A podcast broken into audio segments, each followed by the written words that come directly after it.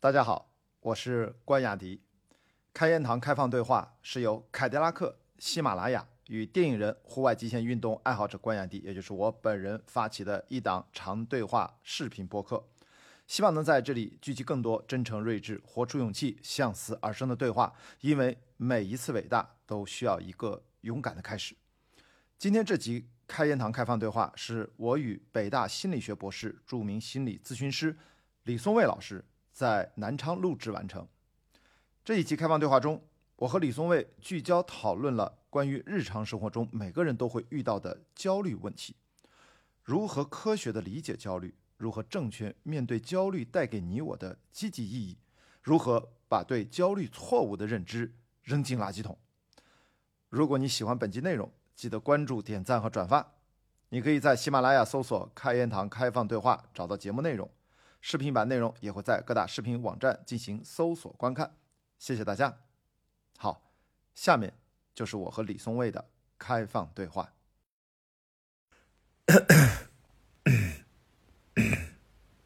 我们今天其实是一个特别不一样的分享会，我相信很多朋友在各个场所啊都有过这样的分享线下的活动，但今天呢，实际上是一个播客节目的录制现场。而而且大家都知道，播客其实更多的是音频的吧？呃，咱们现场朋友有谁经常听播客？有吗？大概咱们播客听众啊，哎，不太多哎，啊，哎，两三位，不多，太好了啊，太好了，就是哦，这边还有，播客很多人都会认为是音频的，但是我从一开始呢，我作为一个，当然不只是因为我是一个呃影视工作者啊，我一开始就在做视频的播客，所以家今天看到我们有很多的机位在拍。同时呢，邀请大家来，我其实也在希望尝试一种叫视频播，呃，叫共创播客。不只是我跟嘉宾我们在一对一认真的交流，也希望大家能够参与进来。所以大家能够借着假期的临近，能够在这儿，其实特别高兴。所以大家刚才看到名字了，开言堂，我看到这个名字我就觉得我们应该是一家人，对吧？叫开放对话，你们没有觉得这两个名字基本上在说的是一件事儿吗？是自由的交流，思想的碰撞。这是我自己啊发起这个播客这个节目的一个最重要的一个初衷。刚才我特别喜欢那句话：所有的伟大源于一个勇敢啊，要有勇气。我自己做这个对话，其实我今天穿的这个 T 啊，背面有十二个字，是我做这个播客的源头。我希望能在这个节目里面，或者在现场，或者在线上，能够聚集更多的真诚、睿智、活出勇气、向死而生的对话。呃，这十二个字大家听上去是不是有点好像有点大啊？我觉得这是我追求的目标。我现在当然不敢说自己有多么多么的真诚，这是我努力的目标，包括睿智，包括勇气。所以我觉得这一点是我们能够跟开言堂迅速的达成一个很有创意的这样的一个线下活动的最重要的原因。当然，更重要的可能也是我觉得在当下这个时代，哪怕时代越碎片化，我们越需要倾听。完整的灵魂，啊，彼此交换我们的真实的想法，啊，这是我的内心的一个动力，好吧？今天呢，我介绍一下流程，呃，在把我们的李松蔚老师请上来之前，我们今天其实希望能跟大家有更多的互动。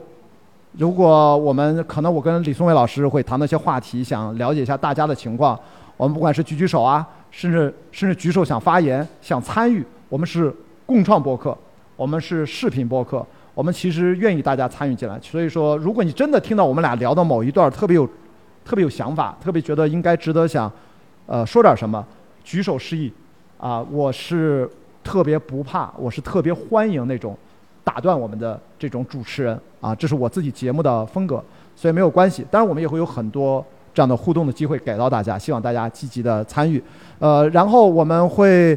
呃，可能在录制的过程当中，我们小心一下。如果上上下下的时候，前面有一些我们的电源线啊，我我这是制片工作做了很多年啊，所以我总是要注意安全。呃，咱们一定要小心啊，有台阶什么的。呃，我自己的个人介绍其实比较简单，感谢素媛简单介绍。我在本科、研究生都在电影学院，其实是一个呃，算是所谓的科班的电影人啊。工作从九八年到现在将近二十年的电影行业的工作啊，后来主要做电影制片人。当然是从最基本的助理啊，拍片一点一点累积经验，呃，逐渐成长。然后，但是在过去的十年吧，我开始参与各种的户外极限运动，主要是在陆地上。呃，超马越野跑啊，这种大概七千米的技术性山峰，我也有速度攀登过。全世界去了几十个国家、几十场的超马越野跑比赛的经历。呃，但是可能在座的朋友我不知道啊，在去年的三三月份，我正在参加克里伯环球帆船赛。一月二十号，刚才看到钟南山院士说，一月二十号人传人的时候，我们已经某一个赛段离开了澳大利亚。等到二月十三号我们抵达菲律宾的时候，我第一次打开手机才知道中国发生了这么大的事情，而那一天刚好是日病例增加一万三千例，所以我就发了个微博，好像还上了次热搜，所有平台的热搜都上了，说一个人好像被遗忘了啊！突然打开手机，我不知道有人是不是知道这个热搜，啊啊！我看到，因为我每次问到很多朋友都发现哦，原来我就是那个热搜的主人公啊！所以我在过去十年在参与了各种的户外极限运动。反过来，我又在从事各种电影的制作，呃，这是我发起了这个开放对话这个项目的缘由。好了，这是我的个人情况的一个简单介绍。那我们把掌声给到我们现场的李松伟老师，欢迎他。松伟，请坐。然后他要戴上耳机，放心啊，我们其实能够听到你们讲话。如果你们一会儿有发言互动的话，我们现场工作人员会把话筒给到你的，所以不用担心，我们能听到你们的声音，好吗？呃，李松蔚老师，呃，北京大学心理学的博士专业，呃，然后最重要的是国内知名的一个心理咨询师。对。呃，还应该怎么介绍你？应该就这两条就差不多了。最厉害的哈，到头了。是是是，就这样，个体户。好，个体户。然后呃，我们下一期我才意识到啊，下一期我们的嘉宾也是来自北大啊。跟大家解释一下，我们不是跟北大有什么合作，完全是偶然。咱们这个活动其实已经酝酿了很久了。然后因为疫情，大家都理解，所以呢，今天算是正式的第一场，所以特别感谢李松伟老师成为我们开言堂开放对话这次联名活动的希望开门红啊。好，很荣幸。哎呀，这个李松伟老师，这个我们今天啊，就是跟大家聊一个，我们直奔主题，我们不多废话。您第一次看到这个标题啊，当然是我们大家讨论出来的，关于焦虑，哇，这个你是第一反应是什么？看到把焦虑扔进垃圾桶？呃。我我先说一点我对焦虑的理解吧，就是我看到这个标题的时候，我就也能感受到，就是说其实现代人大家听到焦虑的时候，都觉得是一个洪水猛兽，就是特别特别负面的一种情绪。哎，对，我觉得要打断一下，咱问问，咱现在朋友真的有人平时感觉到这个标题吸引你，你自己生活当中觉得自己有焦虑的，或多或少的，能够举个手，我们大概了解一下。咱别不好意思啊，会有会有哇。哇，越来越多！哎，咱别不好意思，真的内心感受到某些焦虑症，咱大概有十几二十位。啊，老关，你不知道这个？嗯。如果同样的调查我们在北京做的话，不是这个，不是这个场面。是吗？对对。如果在北京做的话，当然我也不知道是不是因为都冲着我来的，所以百分之七八十都会举手。我觉得他们一定是。就是那呃那个漫画记得那个名字，我们都有病，就是都冲进来。我我猜想这个可能也是城市的那个氛围不一样，因为其实最开始你告诉我说这个要来南昌的时候，我心里边其实还在想，我说这个主题咱们如果在南昌去讲的话，会是一个什么样的效果，会是什么反应？其实我我自己也也很期待。嗯。呃，因为真的不一样，就不同城市，包括刚刚我来的早一点，我就在这个书店里边看。嗯。呃，我发现很意外的发现，居然心理学的书没有被它放在那个最突出的那个展示位上。嗯。但如果在北京的话，你现在去几乎所有的书店，你基本上进去的头三个书架里边，一定会有一大堆这个心理学、自我成长。对对对，心灵励志。以前叫心灵鸡汤，哎，以前叫呃励志，对吧？对对对。但现在好像已经升级了，这个词儿变成心理学相关。没错没错。然后这变成你的热门专业，所以你内心其实。你觉得是是喜是悲啊？这个好像，这个这个专业被人更多的关注，就意味着好像是不是大家内心都涌动着各种的情绪？对，这就是说到了我对焦虑这个事情的态度了。呃，其实我觉得，就是现在大家都经常就讲心理健康啊、焦虑啊什么，好像看上去它是一个是一个问题，是现代人的一个问题。但但我其实有另外一个看法。嗯，我觉得它是一件好事儿。哦，所以我们把焦虑是一件好事儿，对对啊，或者说产生焦虑的背景是一个好事儿，就是大家知道什么是焦虑吗？呃，我们其实现在也可以现场做一个调查，嗯，就是因为这也是我我对南昌的一个好奇，我想知道我们在座的各位有多少人觉得现在自己生活的状态啊，就哪怕没有达到一个你觉得最满意的一个状态，但是你觉得说现在我已经找到了我想要的这个生活方式，啊，我只要待在现在的这个位置，然后我按部就班的发展。我觉得我的生活就不错。那么有多少人嗯可以举手？哇，很棒啊！居然我感觉不到十个。不到，肯定不到不到10个十个。我们就当有些人不好意思举手啊把举手的人乘以二。所以啊现在我们再回过头来问另外一个问题，就是有多少人觉得我现在的生活，就不管它好还是不好，但它不会是我最终所在的地方，就是我一定会去，或者我希望我自己能够去到一个更好的地方、更好的位置上。有多少人可以举手吗？哇，明显多好多，是刚才的两三倍以上。呃，不止两三倍，我觉得四五倍，是的，是的，是的。很多。谢谢大家，那谢谢举手的朋友啊。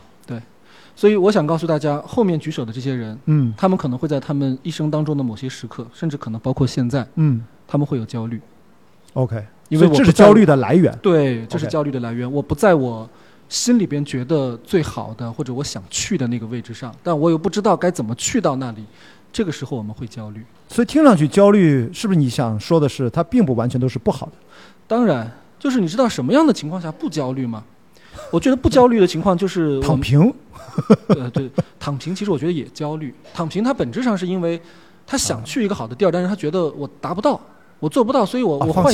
对我换一个策略。嗯但我觉得真正不焦虑的是我们的父辈，就是像我的父辈，他们会觉得他们二十多岁的时候找到一份工作，然后他们很清楚的知道我退休还会在这里。咱俩的年纪差不多，父母也差不多。我的父母是四九年、五零年生人，对，我的父辈也是五零后，你看，所以说在他们那个年纪，所以说你说不焦虑是他们，是因为他们过着在那个时代背景下，他们的年轻的时候，二十多岁到三十岁时候，他们处于一个大环境比较稳定。或社会规则比较确定的那个轨迹上，对是吧？一是社会规则很确定，二是他们所使用的所有的生产技术嗯，也非常确定。就是很多人他会觉得，我现在二十多岁，我进入到一个岗位，我学到了一些技能，够了。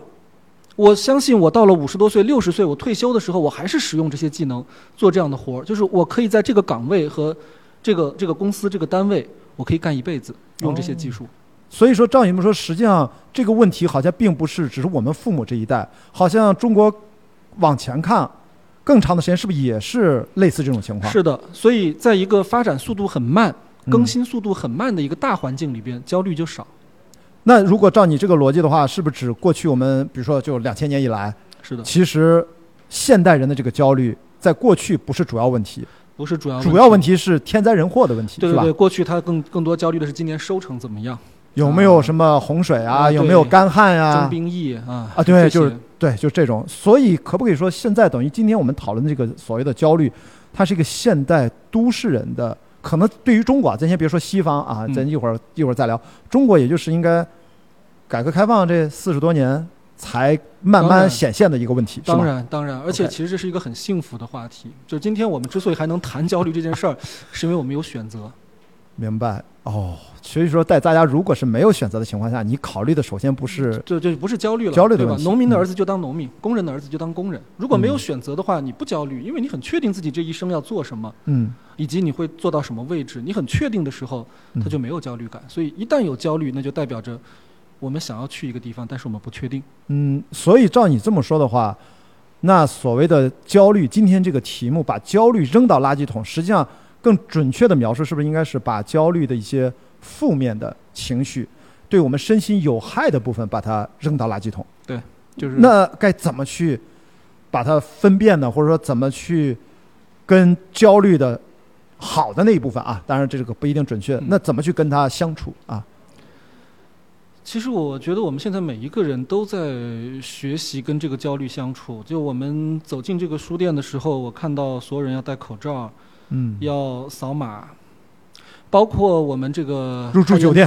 这个这个整个这个节目，嗯。我觉得就在最开始老关约我的时候就告诉我，他说我们预计是在九月十九号有这样一个录制，但是是不是真的能够录制？但是你告诉我说对我们不确定。是疫情决定的。对我们不确定，就是说，其实我们希望能够把这个事儿办下来，但是我们现在谁都必须得接受有这么一个可能性，就是万一万一要是有一点意外的话，其实这个事情它就有可能要换一种换一种去操作的方式。是的，所以我们每个人现在都生活在这个这个情境里边，每个人，那其实我们就是在适应这个不确定。所以说，实际上你刚才提到，真正的焦虑产生的根源是社会的快速发展，特别是工业革命以来到现在，互联网技术各方面高新科技、快速的迭代向前推动，人是要一方面要跟着技术潮流或者我们社会向前发展，如何自处；另外一方面，其实我们也要看到大家现在如何面对不是焦不焦虑的问题，如何面对和接受这个不确定性的现实。是的，以前你刚才提到我们的父父母，我发现可能更多的，的确我跟父母可能更多的所谓的代沟，呃，青春期我的叛逆和这个冲突啊。我不就是去考电影学院，我爸妈都不知道什么是电影学院，其实我也不知道，那就是吵架争执了很久，在我都不知道什么是电影学院的情况下，我就因为喜欢电影就去，就要了两千块钱，在一九九八年三月份的时候，我要了两千块钱先去考艺术类考试，我真的不知道会发生什么，所以可能应该怎么去看待这个不确定性的现实，可能更重要，比焦虑更重要。是的，而且你想，你那时候很幸福啊，你九八年的时候，你说我喜欢这个东西，我就去学了。对啊，这其实是个挺小概率的事情。我还是，对我也觉得就盲打误撞，盲打误撞。对我，我觉得今天可能我不知道我们在座各位可能还呃很多很年轻，还没到那时候。但如果有家长有父辈的话，其实我觉得今天的人很难再去接受说，因为我的孩子喜欢这个东西，我就让他去做这件事儿。因为这这个事儿到底他他将来会怎么样，这太不确定了。嗯。那你觉得在当下的这种不确定性，是不是这是你的观察？你一定因为你的专业，你遇到了很多年轻的朋友，或者各种年龄的、性别的、呃社会背景的朋友，他们在谈到他们的问题的时候，是不是主要的根源是关于大家对于这个不确定性是不太理解或者不太接受导致的？嗯。就是具体到应对这个不确定性的时候，这里可能稍微会讲的有点复杂一点。我我稍微多说，反正这是开放对话嘛。对，是的。对，其实具体到应对这个不确定性的时候，我们是不同的年代会有不同的策略。可能在过去几十年，我觉得我们最主要的一个策略就叫做集体主义。嗯。最主要的策略就是我们拧成一股绳。然后，比如说你有你的个性或者你有什么喜好，你先别去管它。嗯。但是你你先把自己就是一个萝卜一个坑，你先把自己。塞到那个坑里，然后至于说你是不是很适合那个坑，这事儿不是太重要，不是太重要，就是关键是有一个坑在那儿。对，所以我觉得其实过去我们所有人，所有人包括我们的父辈，我觉得他们解决这个不确定的最大的这个策略就是你要跟其他人一样，嗯，你要跟其他人一样。但我觉得这个事情到今天呢，就完全就变了，完全是另外一件事儿了。就是我们今天其实。呃，心里边有另外一个预期，就是如果你跟其他人一样的话，你会很难很难有自己的特色，或者很难被更多的人看到。嗯。呃，但如果你要是跟其他人不一样呢，你又会遭遇到那样的一个夹击，就是一方面我也不确定我这个不一样，它是不是真的是好；另外一个就是父辈或者说整个大环境，他们也会以某种方式暗示或者明示说你不一样是你有问题。对，其实这两这两点其实其实还挺矛盾的。中国现在好像有点还是在，毕竟从过去几十年到这几十年，在一个快速的变化，这两者是始终在发生冲突。对，明显的感觉到，我们经常看到一些年轻人在其呃在学校，从学校开始，到了上班工作，到公司里面或怎么，大家为什么要团建呢？就是你要加入一个群体，人和人毕竟还是不能完全独立的生活啊。所以，但是另外一方面，这个社会发现，我们在网上，我们充分的展现自己。那好像也觉得应该真正的把自己的个性表达出来，所以这就是其实是矛盾冲突，但是它必须是并存的。对，所以这就是现在很多人的，是不是也是焦虑的重要的来源？是一个非常大的一个来源，就是我们现在发现我们不知道该怎么去面对年轻一代、年轻人他们的所谓的这种个性化的部分。但是当然一方面我们肯定是希望说鼓励个性嘛，包括凯迪拉克他的这个精神，他说。他说要有勇气，嗯，我我觉得勇气就是我不确定，但是我先去这么做，啊，我先去迈出第一步，嗯，可是另一方面，我们也会在心里边去评估，嗯，呃，我觉得这是很现实的一个评估，这其实也是焦虑，就是说如果我们真的有勇气去做一些事情的话，会怎么样？就比如说现在老关，我们就不用讲那么多，就是此刻我们在做在录第一期，对，然后我们在多大程度上会相信，或者说我们会去判断说我们录的这一期它会有多少的。结果，比如它的传播量会怎么样，或者说它最后的数据，完全不知道，完全不知道。对，但是你就做了。是。而这件事情，我觉得很多人对很多人来讲是需要需要勇气的。我只能想分享大家我的经验啊，就是我可能是因为电影专业的原因，我从小喜欢看电影、拍电影啊，我经常做事情是画面决定的。嗯。就是我要做一个事情，我刚才在下面咱俩私下那聊，我不知道旁边有没有朋友听到，就是我跟我的导演团队聊说，啊，跟我想的基本一样，就是此时此刻你们看到这个画面，我是要脑子里面已经见到了这个画面，就是我跟聪伟老师戴着耳机，专业的话筒，我们有独立的两轨的，其实是三轨的音频系统啊，有两轨记录，另外一轨公放，然后我们大概三个固定机位加一个游机，那边还有导演现场切换，等等等等，在我脑子里面已经完全的严丝合缝的已经实现完了，剩下咱俩。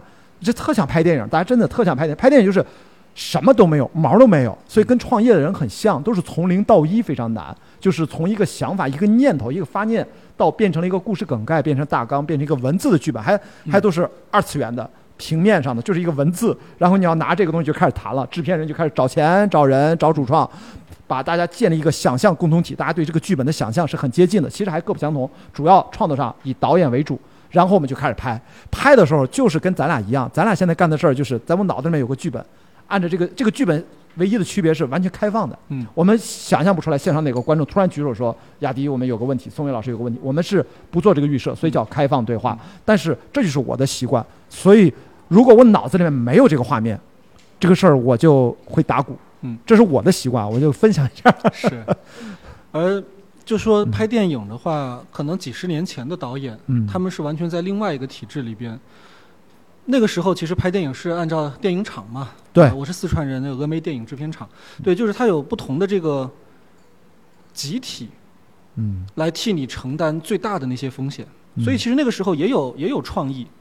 导演也可以去实现他们的一些想法，但是他们一定要把这个想法放在一个更大的一个集体的这样的一个框架之内来实现。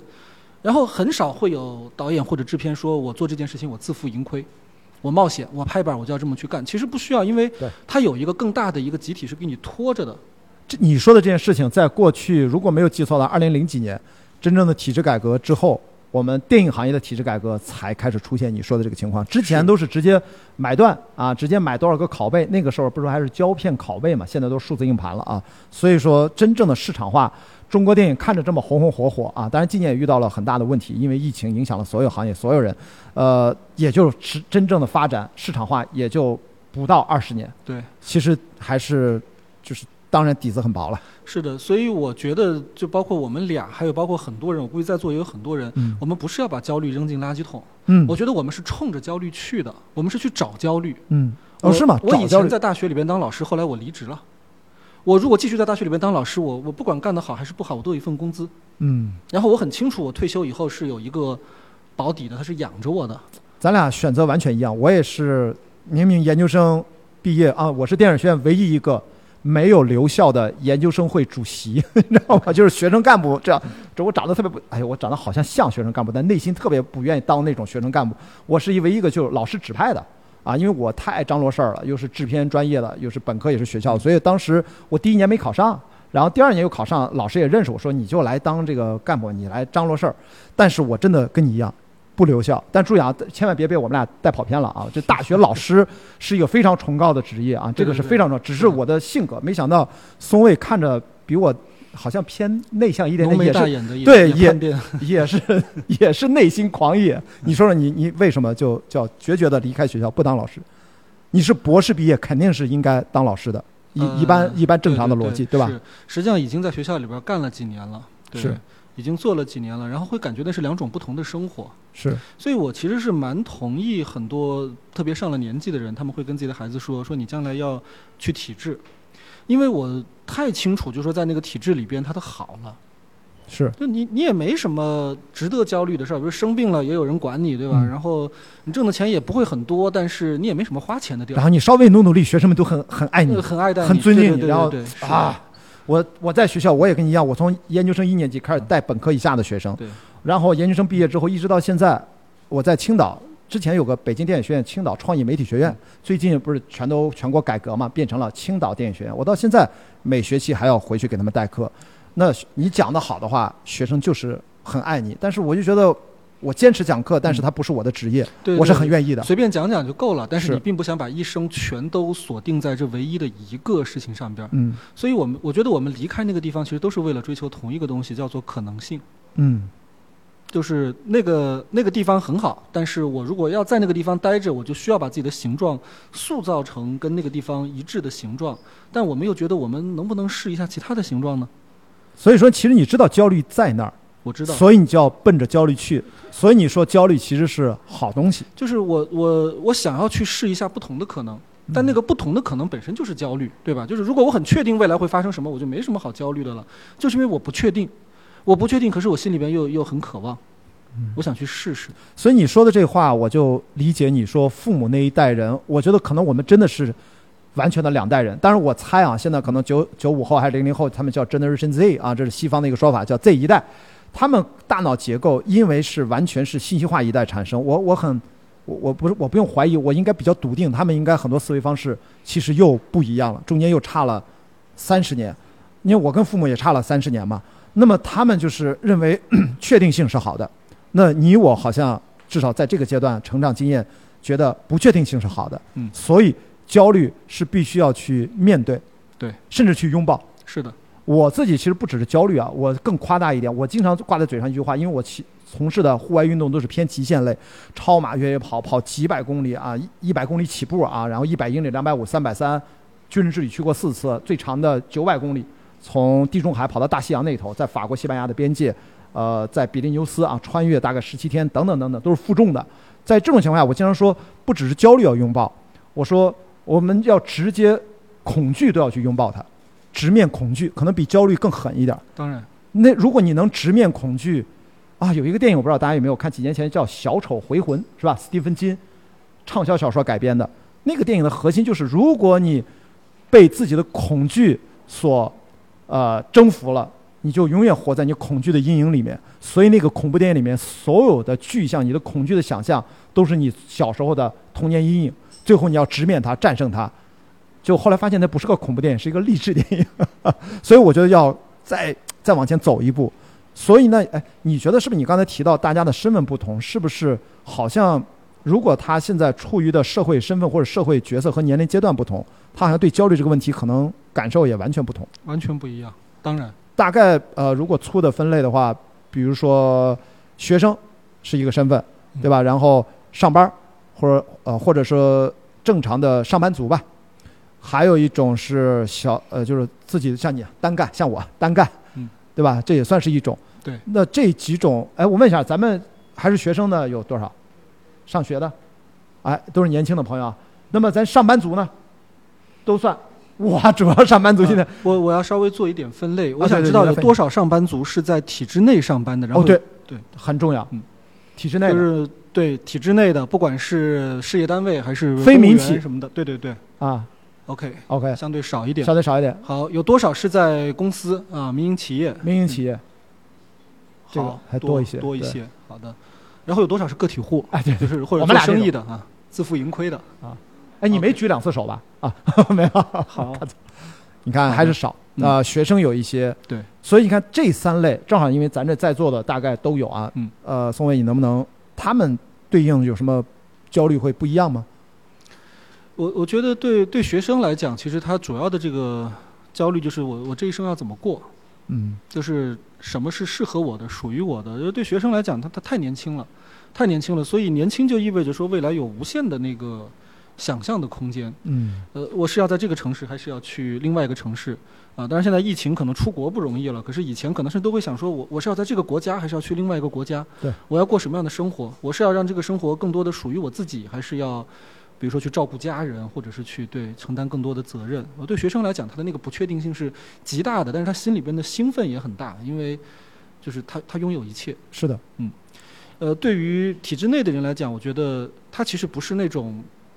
特定对某个问题的焦虑，他没有，因为毕竟嘛，体制它最大的好处就是稳定，只要你不折腾，我们也不折腾你，非常稳定，非常稳定，就是对它最大的好处就是稳定。可是另一方面，他心里边隐约的那个不甘心，嗯，也是来自于稳定。对，就是我我现在如果看着我的年龄越来越大，对，我要不要趁着我现在还能折腾得动，我去折腾一把？我觉得对体制内的人来讲，他心里面一直会有这样的一个。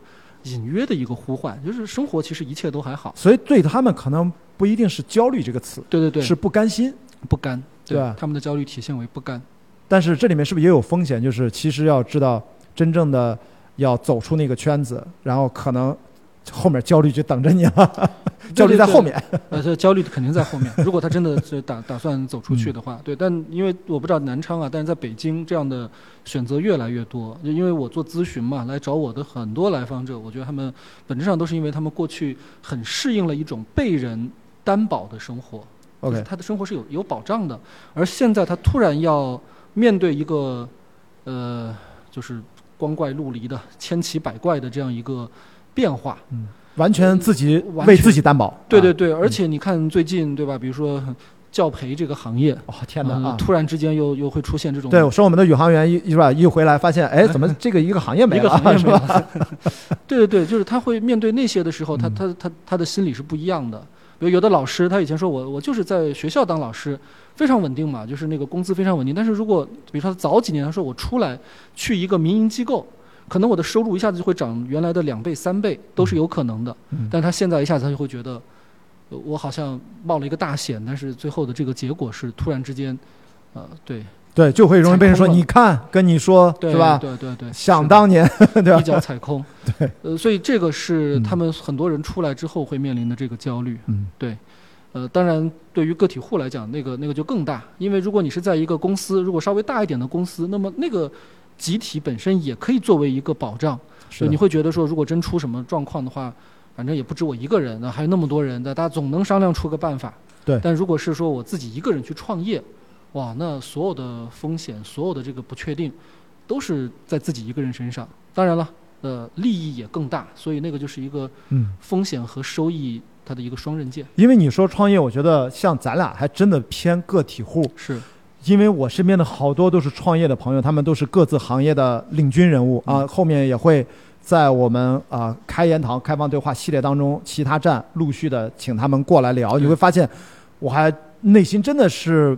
敬佩他们，因为的确创业要面面临的，别说焦虑了，那个巨大的精神压力，每天睁眼醒来就是多少人工资的是的。发放，多少个岗位，多少的这种贷款等等等等，以及业绩增长的目标，以及甚至是那些早期发展方向的还摸不清楚的，所以我觉得他们真的是充满充满勇气，我是佩服，我自己也有过不太成功的创业经历。啊，我不是喜欢越野跑吗？真的，我从小马奔腾一三年辞职出来。有人就给我投了点钱，天使让我去做越野跑推广公司。大家听过越野跑推广公司吗？对吧？听着就一个像不赚钱的公司，对吧？我们很努力的一帮热爱越野跑的小伙伴啊，都喜欢超马越野跑的，干了三年半，做了好多好多内容，但是不赚钱啊，就看着那个啊，就是负每每个月都是负的，负负负，那个钱在慢慢的减少。后来我觉得，哎呀，咱们认一下啊，咱们很热爱，但是咱不太会赚钱，要不咱就。赶紧给大家安排后续几个合伙人，我把股份拿回来，我现在这个公司就变成一个个体的公司，啊，也还没有认输，就放在那儿寻找后续的机会。所以我有过这个过程，我才真的越来越敬佩他们啊。创业还是老关跟我我们私下其实呃有聊过，他问我说为什么不自己做一个工作室？嗯，啊，就是因为我做心理咨询嘛，其实你知道心理咨询也是可以去办公司的，当然用公司的方式来做。我其实内心真实的声音，我当时跟你说，我说我我觉得我就适合当个体户，但我真实的声音就是我其实不敢去，不敢去承担其他人，他们把前途或者他们把他们的职业生涯放在我这里，就是我我我心里边知道，我其实理论上如果做一个小一点的工作室，其实是可以的，就是不但可以养活自己，也可以养活多几个人，嗯，但是我不敢，嗯，这个就特别像你。贷款买了个房，然后你每个月必须要一睁眼就是一睁眼啊，一睁眼就是钱啊。随着看上去发展壮大，但你的责任也的确是你发展越大，你的责任越大。对，所以你看，面对这么多不同的人群，他们要去应对自己的焦虑，其实背后实际上是不是是他们其实在选择自己什么样的生活方式？对，我觉得这一点，我觉得有一点，其实咱俩今天其实中午还在聊的，我觉得有一个话题想想跟大家分享，就你会发现。中国，我越来越觉得好像，我到了这几年，我才意识到中国是多么的大。咱试一下老出差去那么多地方，对吧？从北京飞到南昌来要两个半小时呢。嗯。啊，这高铁呢，再快也得四五个小时，呃，六个小时可能。所以，好像中国大到，特别是高速发展了之后，我会发现，最近好像我突然意识到，真的是不同城市它的地域的文化、地域的风格，延伸出他的生活方式和生活态度，好像那种差异性越来越大了。对所以好多年轻的朋友或者说各个年龄阶段的朋友们，好像可以去选择不同的。刚才说现在不能出国，不能选择国家出去工作啊、旅行，但是在国内好像还是有一定的选择的空间的。是以前老说北上广、北上广深啊，现在还有深圳一线城市，所以你现在是不是也觉得我们一种跟直面焦虑的方式，实际上真正也是在决定你其实要选择什么样的生活，选择什么样的城市，选择什么样的生活方式？对，我觉得前些年我自己有一个特别深的感受呢，就是说在我们不同的选择里边是有鄙视链的。我啊觉得前些年是有的啊，比如说在我啊还在上大学那会儿，那个时候显然就是去什么外企。就会比，比如说你在民企或者是去考公务员，好像显得就要高级一点儿。那个时候电影拍的是什么《杜拉拉升职记》，对不对？对对，全都是那种啊，白领还要在那种五百强企说业，点英文，哎，对对对，就是 f o A 公司、广告公司啊，Tom Jerry 什么那一堆，对吧？啊，不对，猫和老鼠那是啊，对不起。对对 对，我觉得那会儿就是人们就会觉得说稳定好像不是第一位的，我就是要去冒险，我就是要去让自己在一个更高端、更嗯 international 的一个地方去去实现我自己。然后当然也有另外一些时候，比如说可能去一个更稳定的地方，是远比你去别的地儿瞎折腾要要更。更有价值的，包括现在可能很多父辈也觉得吧，就是他们不是开玩笑嘛，嗯你是山东人嘛，嗯就说山东好像很多老人就觉得，如果你没有一个体制内的工作，你就不叫有工作。特别是东北这方面啊，肯定更更需要更加更加稳定。对，山东也是啊。对，我觉得那也是一个鄙视链。包括前两年大家就说躺平，嗯呃，躺平和内卷，但我觉得好像到现在呢，我至少看到我身边的人，包括网上很多的这种声音，我觉得大家就在越来越接受说，其实也没有哪个就比另外一个好，嗯而只是说这个可能比那个更适合我。嗯就是你要拼你就去拼，拼也也挺好，但是拼也有拼的不好。然后如果你要去追求安定，追求这个安稳，那你就追求安稳，然后你就在你的生活里边去活出一点小乐趣，呃，小趣味也没什么不好。就大家现在越来越确定，就是这是适合我的，嗯。而不是说这个东西它就是好，所以我要推销给你，对。不用了。因为今天我们来到了南昌，其实我们刚才就问了大家嘛，嗯。其实你看，还是很多人其实是希望找到一些新的可能。嗯。我只是想说，因为我们不笃定，因为我跟松伟其实都是第一次来南来南昌，但我们今天录这个节目，其实有可能是听众或者观众他们来自全国各地，就能明显的感觉到，现在很多人在一些城市的一些居住的一些风格，也在很明显的在在差异化越来越大。比如说，大家可能一说起成都，对吧？网上给成都的印象就是，不管怎么着，人在喝茶啊，不管哎，不管什么情况，只要一出太阳，大家要赶紧晒太阳，嗯就显得好像是没有那么容易焦虑的一个城市。哎，你你去过成都，你是这种感，受？我四川人，对哦，，嗨，对对，是是这个情况是吗？是是是，对，我去过，当然去过很多次啊，我没有长待。嗯我其实就想挑一个时间，真的去长待，嗯感觉一下。因为我的研究生同班同学他就是成都的，呃，我能感觉出他说话的节奏，就是各种的气质明显不一样。嗯，所以这是不是其实也是一种好事？就给大家说多一个，刚才我们说嘛，焦虑不一定是坏的，对，我们要面对它，甚至拥抱它。拥抱了之后干嘛？是选择你真正想要的生活方式。可能现在中国这么大，嗯其实还是有很多选择的。当然当然。那你自己其实经历了大学、研究生、呃博士都毕业了之后，你沿着这个路走下来，你自己切身什么感受？就你的那个面对不确定性的东西，现在是什么样的？也是很，你毕业也很多年了，很多年了。什么感觉啊？嗯、我我我一直都觉得我自己这条路呢是，呃，这么多年是越来越确定，呃就是我这样是可以的。嗯。呃，其实在我小时候，虽然我我是四川人哈，但但我觉得我爸爸妈妈他们在很多时候，其实他们还是希望我能够成为一个更符合他们理想的，就是所谓更有出息的一个孩子。嗯所以我觉得那个时候他们对我有非常多的不满意，呃包括了我为什么不是个班干部，你是个你是个主席啊，呃你你体会不到我的痛苦。你不是班干部是吗？我不是，我从来只要一老师说什么竞选班干部什么，我就往后边缩，哦，就是坚决不不不冒头。其实咱俩是一样的，是我是被老师摁在那啊。对我，我本科我退出所有的学生会，好的，这我我是特别烦这个啊啊。呃，然后包括我不去跟别人交往，就是你知嗯道在，我不知道南昌哈，但是在我们那个地方一个三线城市里边，可能那个时候在很多人看来，就是如果你不跟别人交往，这基本就约等于你是一个社会社会性死亡。啊，就是哦，三，你是指你的家乡是吧？在我的家乡，大学之前，在大学之前，就是如果你那你高中不会，干嘛呢？你中学都玩啥呢？呃，就是读书嘛，就读书。但是我我问你玩啥，他说读书。我我想告诉你，就是在我父母眼中，他们就会觉得你如果只会读书，嗯你就什么都不是。对我我说的玩啥，其实也包含了我读书，比如说我看科幻小说，我看武侠小说，哦，就是我我那个时候其实说实话，呃，放放在现在的观点来看，绝对是一个社恐。社交哦焦虑的状况，我都嗯没法想象。我现在坐在这个地方，然后面对一百个人在讲话，这是这是不可能的。在我小时候，真的不可能。对然后却最后选择了心理咨询。心理咨询是一个非常安全的环境，因为是两个人哦，对，一个倾房间倾听为主，哎，对，倾听为主，哦。关关着门，对，嗯那很好。呃，所以那个时候我父母他们对我最大的一个不满意就是你光是会读书是没有意义的。嗯，就那你父母也很现代啊，也很厉害啊，父母对吧？呃，对他们，我觉得他们本质上，他们其实对自己的生活也不满意，然后他们也不是一个非常善于交往的状态，所以他们就不断的传递给我这样的一个压力，就是说嗯你如果不去跟别人交往的话，你将来寸步难行。嗯所以后来我觉得我到了北京，然后我上了大学，包括后来我一直走这条路，我我觉得我越走到后来呢，我就越确定了一件事情，就是我这样是可以的。嗯我这个样子是可以的。包括我记得那个时候，我们上大学那会儿就聊 QQ 嘛，然后什么 BBS 什么，然后这个其实，在很多上一代的人看来，就是你这不叫社交，你你这就是宅，你这不叫社交。但我们就觉得说，这样其实也能交朋友。对。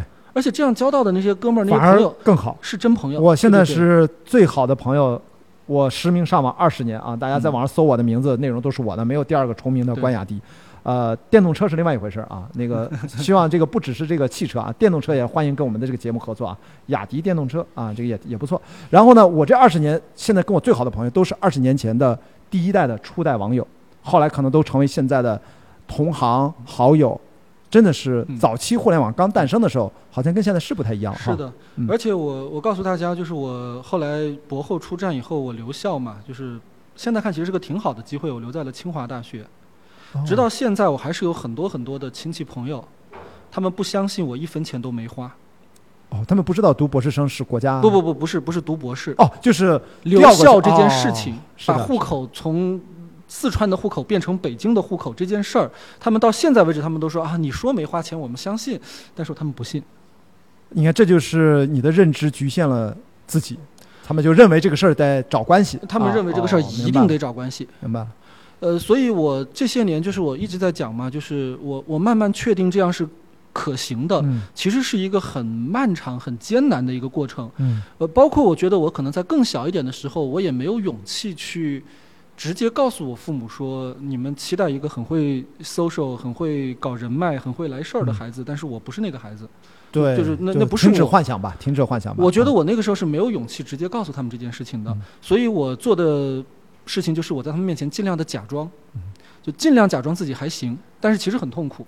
你说你一做心理学都都博士后了，然后呃还要那会儿那会儿没有做心理学，就是我我读书的时候，啊就就是小时候学、中啊学那会儿，我觉得就是我后来慢慢开始学这个东西，然后也嗯包括我可能去到了另外一个城市，在另外一个文化的环境里边，嗯所以我觉得我有一天是攒足了这个勇气，然后我就告诉他们说，可能以前你们对我有误解。然后可能以前嗯。也有我的责任，因为我一直在给你们这样的幻想，让你们觉得我可以往那个方面发展，但其实我不是。嗯。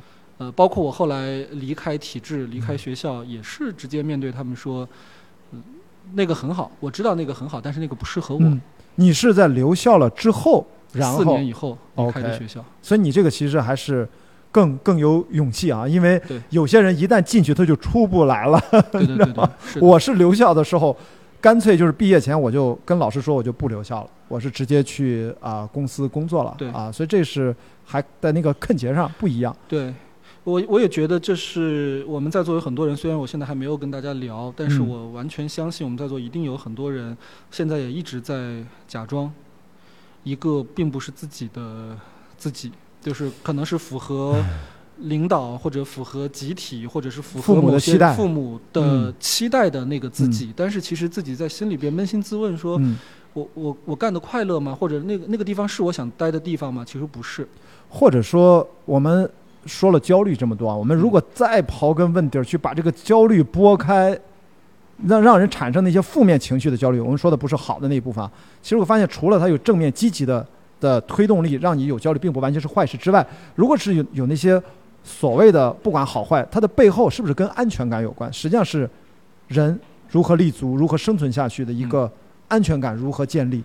第一个层级是安全，但我觉得安全的问题呢，其实我们现在这个社会基本已经解决了。我们现在是小康社会嘛，就是嗯今天不不太会发生说谁因为做自己所以最后饿死了这种事儿，极少数，极少数。当然，这个是先排除掉那些的确中国还现有的呃纯低收入人群，那个也现存存在，咱先呃先暂时不在我们的讨论范围之内。即便是啊低收入人群，其实嗯现在整个中国社会也是能够给他们提供一个最低限度的生理保障的。OK，对吧？最低限度的保障，我觉得现在其实大家所谓的这个对安全感的追求，已经已经到了第二个嗯或者第三个层级。他们其实啊考虑的是，我要怎么能够体面的生活，嗯，就怎么跟自我实现有关了。对对对，受人尊重，嗯嗯，或者是呃符合我自己对自己的一个期待。其实大家现在考虑的是这样的一些问题，所以我本质上是一个自我认同的问题。嗯，所以现在其实已经不再是只是以前的这种单纯的生存方面的当然，你你看一百年前觉醒年代那个时候，就是那个时候真的是安全感的问题，就是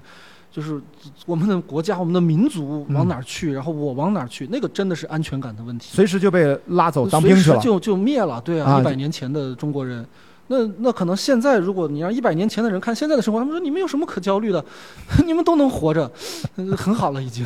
所以说这是要进步嘛。对，我觉得啊，我们别自己两个人在这儿一直聊。我觉得刚才其实有几个朋友还，我看哎还有你的读者对吧？有你，咱们随便想到啥，咱们随时可以互动一下。有什么问题想跟宋伟老师交流，或者跟我们去去听听你们，因为我觉得松伟因为他是专业，其实特别擅长的，其实不是讲，我觉得你最擅是听。是倾听，好吧？咱们有朋友吗？刚才找松伟老师签名的那位朋友在吗？哪儿去了？啊，在那儿。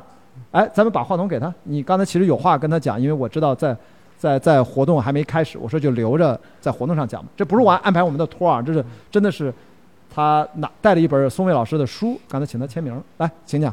啊，谢谢雅迪老师，谢谢宗卫老师，啊，给我第一个发言的机会啊，嗯、就是那正好借这个机会啊，我要不坐着吧，我站在这儿我呃看不见，坐着吧对对看不见你怎么宗卫舒服怎么来老师的脸，我总觉得我对这个空气在说话呢。对，啊，怎么舒服怎么来啊。好，呃，我我正好也有个问题要带过来问一下我们的宋卫老师，就是，呃，我自己本人是学心理学的，我对焦虑这个事情也比较能够啊、接纳和看待，但是我发现我最近就是还是挺焦虑的，就是在于一个育儿焦虑，啊，因为我家有一个五岁的宝宝，嗯，呃，几岁？我没听到。五岁，五岁。对，五岁哦，哎，是个男孩，精力非常旺盛，但是呢，吃的少，然后吃饭又吃的特别慢，然后呢，晚上又睡得特别晚，就就跟那个手机手机充电一样哈，他不到最后百分之五，那时候他是不会断电的，就突然一下噌的一下就睡着了，然后特别能熬夜，好，然后我嘛佛系淡定一点吧，我就说没事吧，他饿着饿一顿饿不死，好，然后晚上不睡就不睡，反正第二天起来。幼儿园也能再午睡，我自己是比较淡定，但是我的母亲和我的先生他们就不淡定了。好，每次我一说饿一顿，然后啊，我母亲就开始拿这个碗哈，就开始趁我不注意就塞一勺到我小孩嘴里，然后就说快吃快吃，等下你妈妈又说我喂你了，然后哎就就非常纠结，就是我每次说让他自己吃饭，然后我妈妈就会喂，然后呢，我家小孩也五岁了嘛，他会察言观色。啊，他每次就是先熬，熬到最后呢，然后就是，哎呀，我想要我的阿婆喂我吃饭，好，就恶性循环，就又就这个吃饭习惯一直特别不好。然后还有这个晚上睡得晚这个事情，我也说没事嘛，睡得晚就睡得晚，那没什么。然后我先生就说不行，他如果睡得晚，到时候他会长不高，他长不高，他到青春期可能就会自卑。他如果以后因为个子矮找不到老婆，他会怪我们。然后就搞得我也就很焦虑，就我不知道该怎么。面对我的家人的这种焦虑啊，就是这个问题哈，希望能得到我们宋伟老师的解答，谢谢。呃，咱们现场还有家长吗？咱们有孩子的朋友大概有多少？哇，我觉得好多呀，十几个至少有吧。好好好，这是个五岁的宝宝，五岁的宝宝给他带来的焦虑。雅迪，这就是现代人的焦虑。你说在几十年前，嗯，人们焦虑的怎么会是孩子吃太少呢？对啊，那时候人们焦虑是这孩子吃太多，就是粮票不够了。对啊，对。而且那个时候最重要的问题就是咱们长大那时候是没人管的。嗯。现在看来时代完全变了，你现在怎么可能考虑一个孩子会自己走路上下学？几乎在哪个城市好像都很难实现了，已经完全变了。但这种情况其实是不是非常普遍？五岁孩子的家长的这种日常，其实很普遍。我觉得那个普遍就是我们刚刚讲的这个不同的文化之间的这种冲突。呃，有一些文化相对来讲是一个个性化的文化，就觉得孩子有他自己的节奏嘛，他饱一顿饿一顿也可以，吃的少点也可以。其实我跟雅迪老师，我们中午都没吃饭。就我们，我们都觉得其实不吃饭有的时候更舒服。是的，聊起来。我现在经常一天吃一顿饭。嗯啊，一会儿关于这个营养学，咱可以单独聊啊。这是我极限运动的擅长领域啊。现在对对对，呃，就是孩子一一部分的声音就是认为说孩子是可以有自己的节奏的，然后他睡得晚一点，晚点就晚点，反正他今天睡得晚了，他明天就困了，他就会睡得早点，或者他只要上了学，他每天都早起，他他后来有的是时候他他想早睡。就是我觉得一部分的声音是这样说的，可是另外一部分的声音，也许更多的来自传统的那个观念，他就会觉得说这这不正常啊。要规律，睡眠要充足，怎么吃要均衡。而这个规律、充足、均衡，所有这东西是从哪儿来的呢？一定是从主流历史经验、多数人那里来的。是，就是我们都是这样的。你看，放眼看上去，孩子们都这样，对，然后这个孩子就不能跟他们不一样。是，对我，我觉得这个是。这个是一个很核心的一个冲突。嗯，其实你要说这个冲突怎么解决，其实没有一个很好的解决办法。呃，但是显然它不是跟孩子有关的，这根本不是孩子的问题，这其实是你们大人之间的问题。就是有时候，对，也可以搞一场开放对话。嗯，你这个话题肯定家长都关心。对对对，跟我我说跟自己的老公、跟自己的妈妈，就是跟家里边的人一块儿坐下来，就像雅迪老师一样，说我们今天也来聊聊。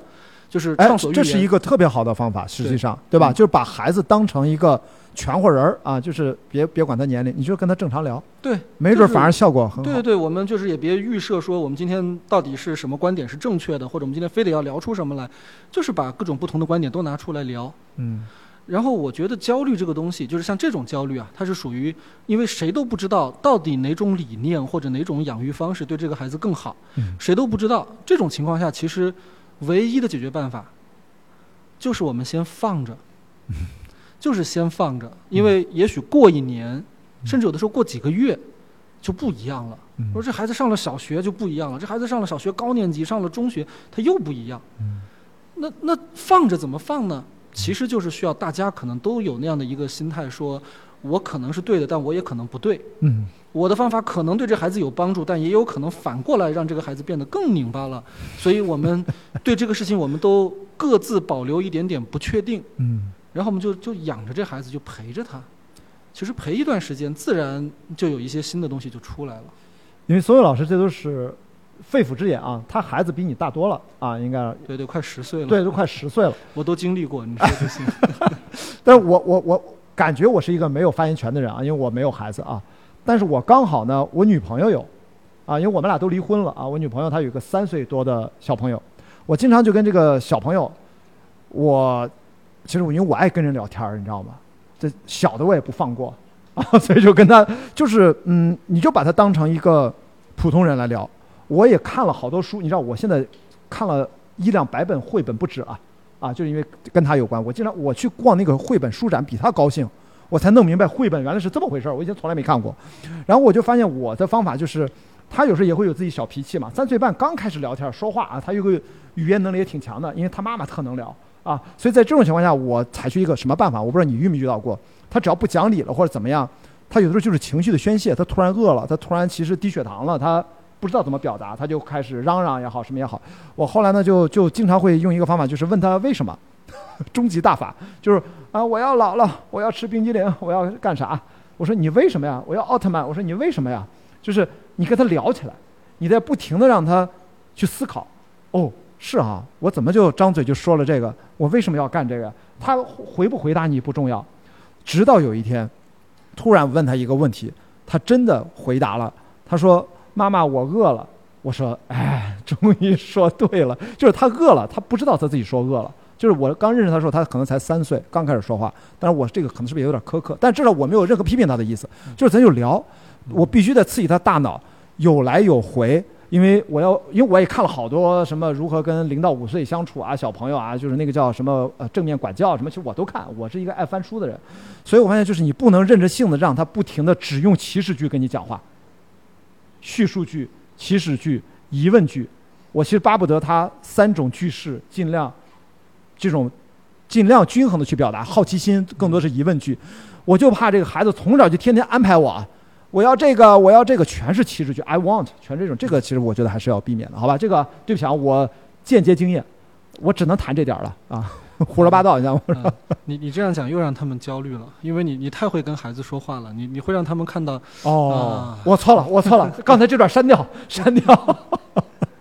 好吧，这个我其实你看，有的时候这就是只能代表我自己，不能对对。其实我觉得，之所以怎么样能缓解焦虑，就是我们告诉他说，我跟你分享我的经验是什么，然后最后加一句说，我这个经验其实就是我的经验，他也未必是最好的。但是我觉得刚才孙卫老师说那个很重要，就是我觉得就是跟孩子多待着。嗯。我发现就是我明显跟他待时间长了吧，嗯，那个在一起的状态就不一样。嗯。所以可能就是看你到底能拿出多少时间，就是真的跟孩子就待在，不一定聊天，就待着就行。呃，有时候不能跟孩子一起待着也没事儿。啊，对对对对对对，就是孩子嘛，孩子的特点就是他他变得很快，他会长的。哦。呃，你有可能现在他五岁，对不对？有可能六岁的时候，你都根本就回忆不起来五岁的时候，你们还为这个问题那么焦虑了，因为他六岁的时候就会有新的问题冒出来。就你要放心，嗯，孩子一定会层出不穷的有新问题的，而那些旧的问题常常不是获得了一个解决，而是在那个解决新的问题的过程当中，旧的问题它自然就不是问题了。嗯。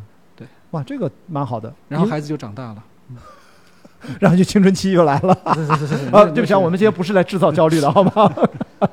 然后咱们其他朋友，咱们今天其实非常开放，来把话筒给这位男士。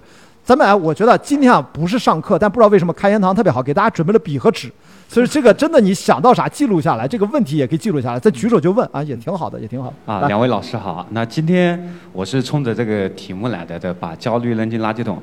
那开场一开场，这个孙文老师一个观点，我觉得今天学到了，就是说焦虑并不一定是坏的，还有好的。那这给我另外一个思考哈，那就是我们大部分人都不是学心理学的，那对于我们呃普通啊群众来说，怎么去认清焦虑，或者说把这个焦虑做分类，哪些是好的，哪些是不好的？那我们肯定是把这些不好的。怎么去扔进垃圾桶这样一个过程，就有没有给我们一些这个指导？嗯，啊，这是我两个问题，一个是认清，一个如何去把这些负面的扔掉。嗯，垃圾分类，现在焦虑也要分类啊。垃圾分类，焦虑分类。好，呃，我我觉得你也许不需要把焦虑，我我瞎说啊，但是我觉得也许不需要把焦虑做分类，说哪些是垃圾，哪些是废物利用可以去用的。焦虑是个什么东西呢？你你可以差不多把它理解为焦虑，就是你头脑里边会有一个警铃，会有一个警报，一个警铃。然后这个警铃它响的时候，它其实就是在提醒你说，呃，你现在有一些让你不安的东西，啊，有一些东西你得去确认一下。呃，嗯，不踏实嘛，就他会他会响警报，是不是跟那个身体的疼痛差不多？是一个像，其实一个信号系统，机制非常像，它是个信号系统。而这个信号系统有的时候呢，它是准确的，就是可能你真的它提醒你是有必要的，你就要去处理一些东西。呃，当然能不能处理的掉另说哈。那另外一些时候，它可能也会是假警报，噪音可能就是干扰噪音对吧？就是它它它响了这个警报，但其实可能根本就什么都不是。是对。呃，而我自己认为，你不需要去确认它是好的还是不好的，是因为你有一个更好的一个分类体系，就是你要去确认这个东西我能不能做点什么。如果你能做点什么，说我现在比如说这个事儿我一直没准备好，我我今天下午有这么一个演讲，但是我必须得有一提纲，如果我没提纲，我这演讲就就受不了，我我就很焦虑，那我就把这提纲写了呗。嗯。但是我确认我写了以后，我这警报就不响了，那很好，那就是你可以去做的。但有的时候你发现你你做了这这个警报它还在响，或者说根本你就无从下手。比如说，我就不知道我十年以后会干什么，会在哪，这事儿我现在写不了提纲，我也没法去定义我十年以后的生活。那对，那怎么办？让它在那儿放着，嚯，让它想。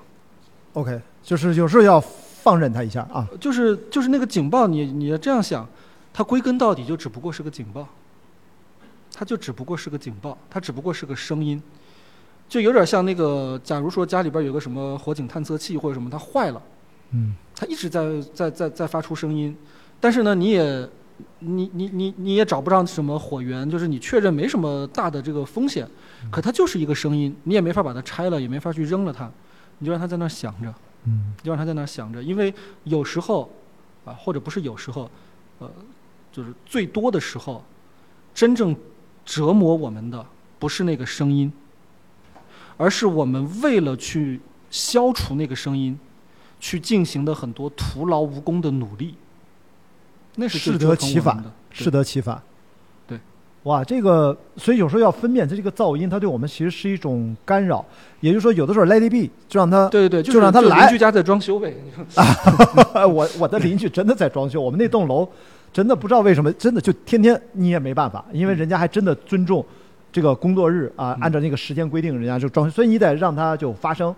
我自己比如切身感受啊，我户外运动比较多，我是三年前开始学这个野外急救，啊、学到国内最高的级别叫野外第一响应人 WFR，里面一个很重要的一个噪音对我们的干扰，就是经常遇到什么呢？在遇到伤患现场，比如说现场突然咱们遇到一个意外伤害，有人突然倒地了啊，等等等等，旁边呢有一个朋友可能受到了惊吓，我们叫呃应激压力反应，呃简称 ASR。ASR 这种东西啊，就特别像心悸、心慌，其实它不会给你带来任何的损伤。那么有经验的急救员呢，到了现场，你只有是安慰他、平复他，让他坐在那儿。他那个时候呼吸、心跳，感觉各种的体征表现，好像他有什么紧急情况，其实没事儿。所以这个时候要判断。那有些人呢，他可能会把它误判成什么哮喘啊，甚至可能过敏啊等等，其实都是噪音。所以从我刚才这个跨界的这个啊不准确的类比啊，可能有的时候你就是安慰他，把他放在那儿就可以了，而并不一定要强行去干涉。比如说，我们其实今天聊的时候还提到过，在酒店我们聊到那个话题，关于那个癫痫。啊，对，其实很多人啊，也也是我野外急救啊，这是我经过那么多轮，我在呃意大利在比赛当中救过人，在一八年的时候有很多亲历去施救别人的经验。就是癫痫，其实很多人如果没有相关的野外急救的知识，是不是经常我们在微博上看到一些视频，上去要他嘴里面塞东西，上去要掐人中，还把自己的手指咬破等等，全都是特别特别错误的。其实癫痫是让他安全的癫，把他周边把它看管好，旁边有个沟，你别让它掉沟里面，颠着颠着掉沟里面，这不行。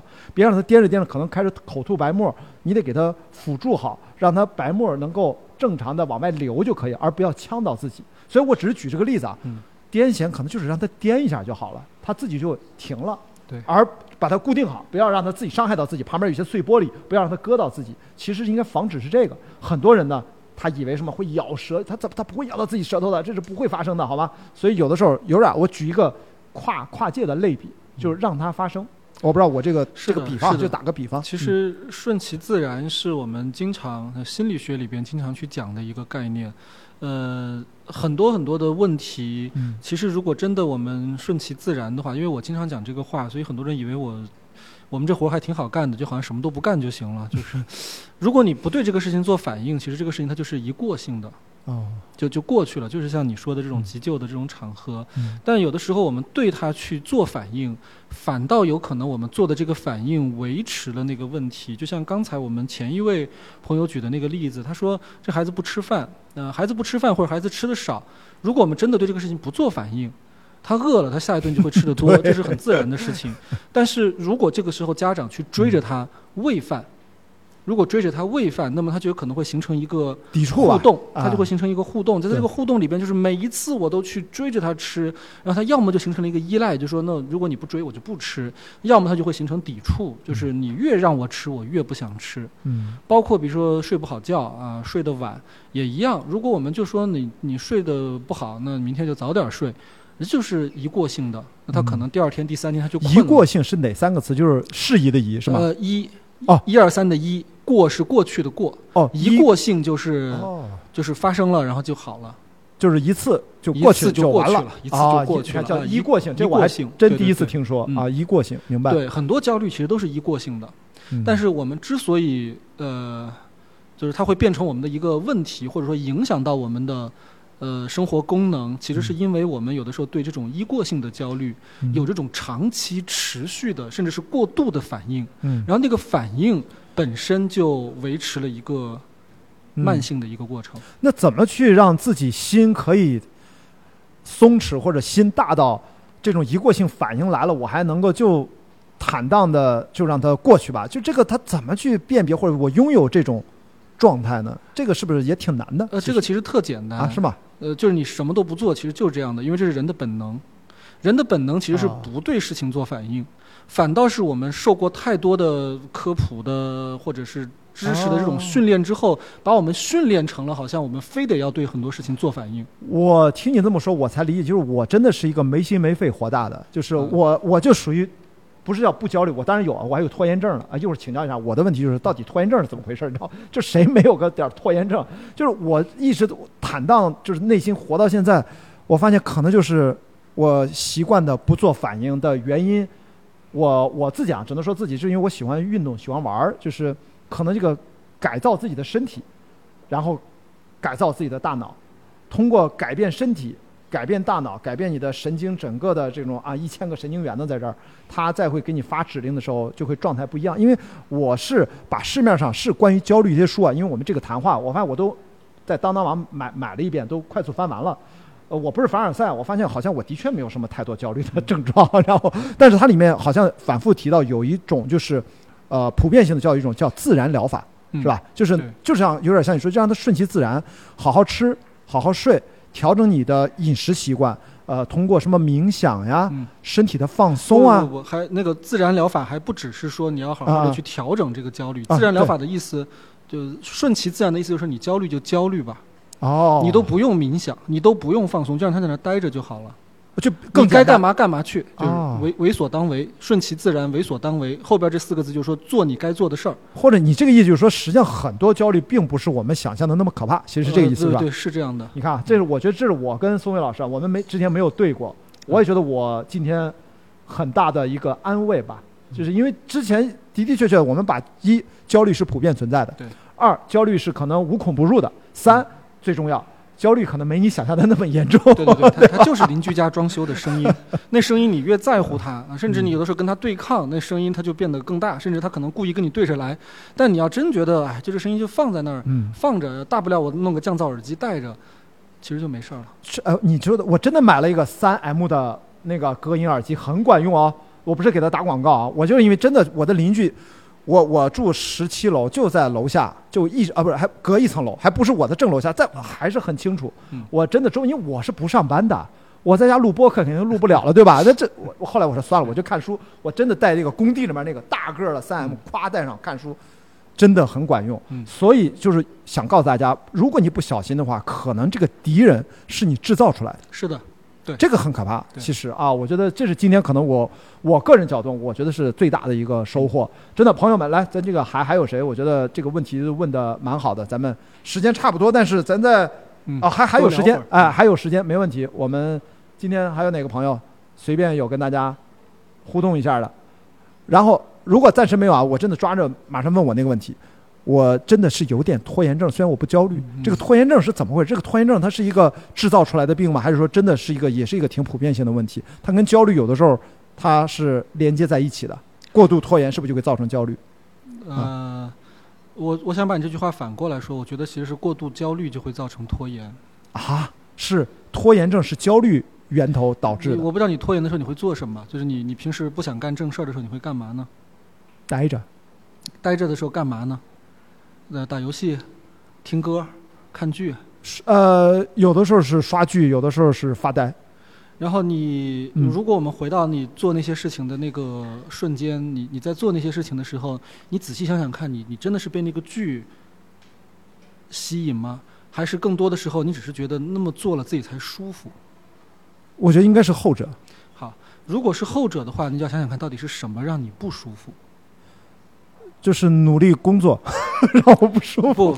不，我在我啊在我接触的大部分的所谓的拖延症啊，其实嗯我非常反感这个这个词。回头我告诉你们为什么。对但我接触的大部分这样的案例，你知道他不舒服是在不舒服什么吗？啊，对，是什么？他在自责，他在自责。哦，是哦，是哎，这有可能哦。他他觉得自己这样是不对的是不对的，然后当他觉得自己这样不对，就一直觉得自己不对，一直觉得自己不他。就会去用延续这个状态的方式来安抚自己。就是明明我已经浪费了，比如说半天的时间了，但是我接下来的半天我就会说，哇，我太太羞愧了，我我我浪费了这么多时间。用再浪费半天去反省我为什么浪费这半天，然后就一对，就天过去了是。就是对对对对，就这样的，就是我我不行了，我觉得这样下去是不行的，然后太难受了，怎么办？再刷会儿剧吧。